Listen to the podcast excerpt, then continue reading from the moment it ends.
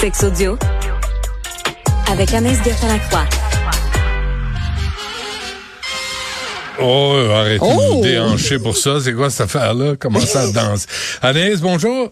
Hey, du gros Cardi B, c'est excitant, tout ça, Oui, Benoît? oui, je le sais. Ben, ça me vire à l'envers. euh, Est-ce que... pff, Il y a des affaires qui flottent en studio. C'est des restants de Martineau. Je sais pas ce qui se passe. Euh, pour près... T'as-tu une plume ou quelque chose? Oui, oui, c'est une drôle d'odeur. Je sais pas d'où elle vient. Pour près de la moitié des jeunes euh, en Angleterre, ça, c'est une méchante nouvelle, hein? Hey, écoute, c'est une nouvelle qui est aujourd'hui dans le devoir. Donc, la moitié des jeunes, Benoît, en Angleterre, et on parle beaucoup des femmes, des, des filles plutôt, s'attendent à ce que les rapports sexuels impliquent de la violence. Ben et non. là, ce qu'on apprend dans cet article-là, c'est des, il y, a- il y a des chiffres qu'on a déjà jasés, toi et moi, en termes de pornographie. Donc, on dit qu'un enfant sur dix, avant l'âge de 9 ans, a vu de la pornographie. Donc, je vais pas dire a écouté ou consommé, c'est plus euh, à un certain moment que, que tu allumes un, un iPad ou peu importe, tu tombes sur de la pornographie.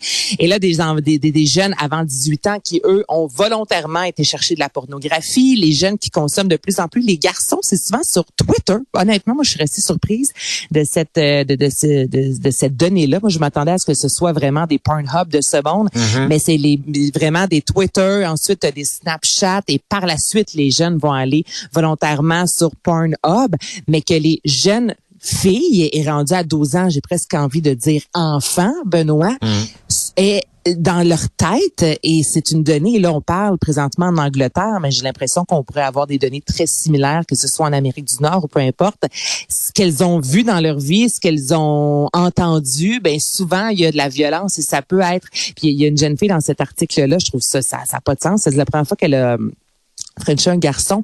Le garçon l'a étranglé en quelque sorte, là, la main autour de la gorge, Benoît, parce que lui avait vu ça dans des films et dans sa tête, ben si t'embrasses une fille, une jeune fille, elle a envie de se faire étrangler et c'est vraiment on représente, je dis on, ça m'exclut là, les jeunes vont représenter ce qu'ils ont vu dans des films, notamment pornographiques. Mais, est-ce que, est-ce que les- le gars a vu le film où le père de la fille le pogne, lui, par la gorge, puis il calisse une volée? ou, ou l'a il l'a pas vu, celle-là, là?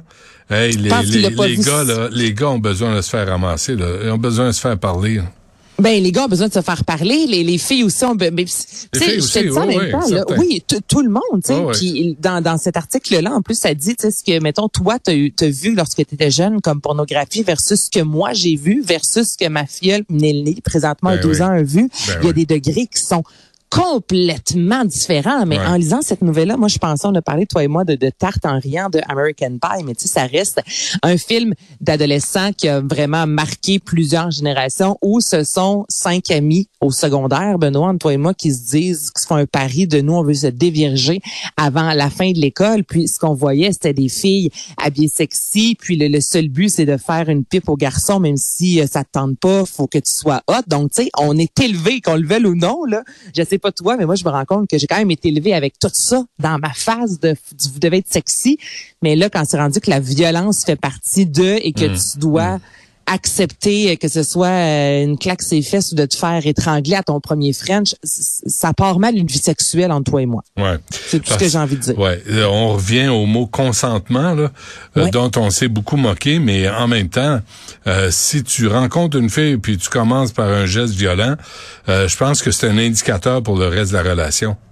Ben, t'as tout à fait les, raison. filles, les, puis- les filles aussi, là, les gars doivent allumer, mais les filles doivent allumer. Là. Tu sais, ben, pensez pas que vous allez, aussi de dire, ouais. mais non, pensez pas que vous allez le sauver. Là. Pensez pas que vous allez le changer. là. La- Laissez-le réfléchir de son bord, là, puis il reviendra s'il a, s'il a compris une coupe d'affaires. Mais encore faut-il que la jeune femme soit au courant que c'est pas comme ça aussi ça se passe honnêtement dans une relation sexuelle. Donc, ah, écoute, c'est très troublant là, comme euh, Mm, comme donnée là. T'as t'as- t'as des enfants, j'ai un petit garçon de 4 ans, j'ai des filles de 12 ans, puis je suis comme, eh boy, je suis pas certaine que ça me tente qu'il évolue dans cette. Tu f- les parents aussi ont on a notre chemin à faire dans tout ça, je pense, en termes d'éducation. Ouais. Euh, retour sur le documentaire sur Pamela. Oui, on écoute un extrait. I don't think people consider her the owner of her own image. It's Pamela Anderson, public property.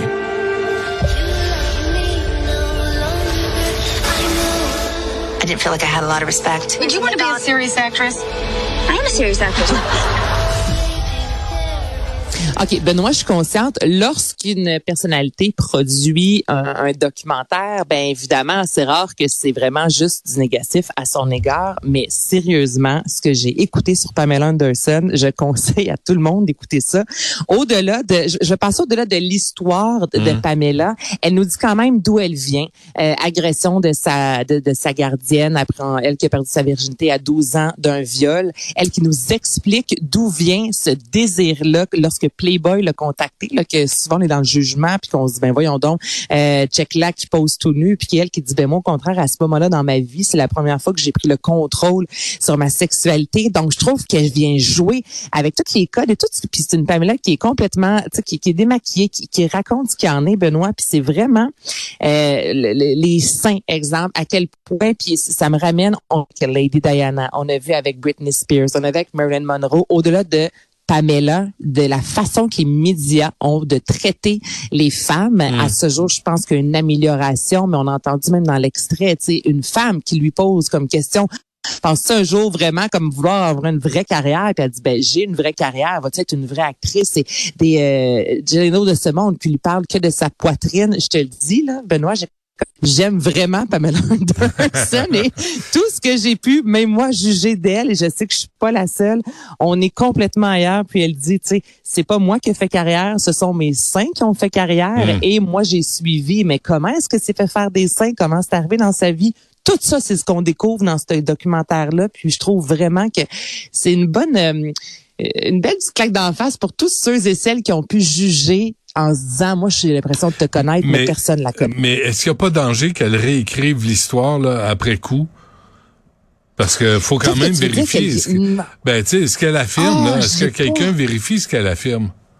Ben, écoute, ce n'est que des images d'archives du début à la fin. Ce que je trouve fort intéressant, c'est que Pamela a tout, tout mis sur papier. Ok, moi j'ai des journaux, euh, journal intime depuis que je suis jeune. Elle, c'est ce qu'elle a. Ok, donc tout ce qu'elle dit, ça a été écrit. Elle a des lettres autant de ses anciens conjoints, exemple, qui l'ont battue, euh, des, des vidéos. Il y a, a pas grand chose qu'elle dit sans qu'il y ait soit une, euh, une que ce soit écrit noir sur blanc ou qu'il y ait une image pour venir vraiment appuyer ce qu'elle dit. Donc c'est là, Benoît, que je trouve fort intéressant. J'ai pas l'impression qu'elle fait juste raconter, puis elle dit qu'à certains moments, c'est elle-même qui s'est mis les, pieds dans les plats. elle n'est pas là pour euh, pour s'excuser, elle n'est pas là pour justifier sa vie. sais, elle le dit souvent, je ne suis pas une victime. Je vais vous raconter ce qui s'est passé, puis avec les images d'archives et des gens qui l'ont côtoyé, qui prennent la parole. Ah, c'est vraiment, je te dis, ben, puis au-delà, comme je te dis, d'une Pamela, toute la sexualité autour de cette femme-là prend une tournure très différente dans ce documentaire-là. On comprend d'où elle vient, puis pourquoi elle s'en va là. C'est vraiment intéressant. Bon, ben c'est noté. Anaïs, merci. On se reparle demain. demain. Merci à toute l'équipe. Il y a Guillaume Lavoie qui suit à l'instant.